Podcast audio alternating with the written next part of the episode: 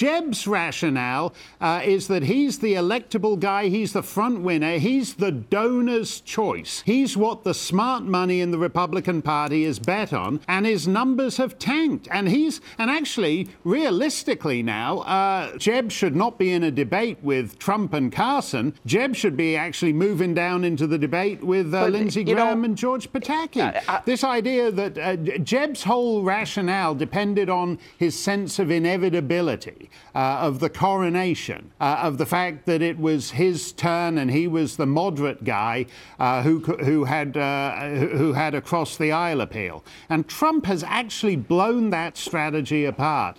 And uh, and and the people who want a kind of moderate with a, a little bit of a, just enough a, appeal to independents to get you to 50.0001 percent, Yeah. uh, they're going to start looking elsewhere unless he gives a really rollicking performance.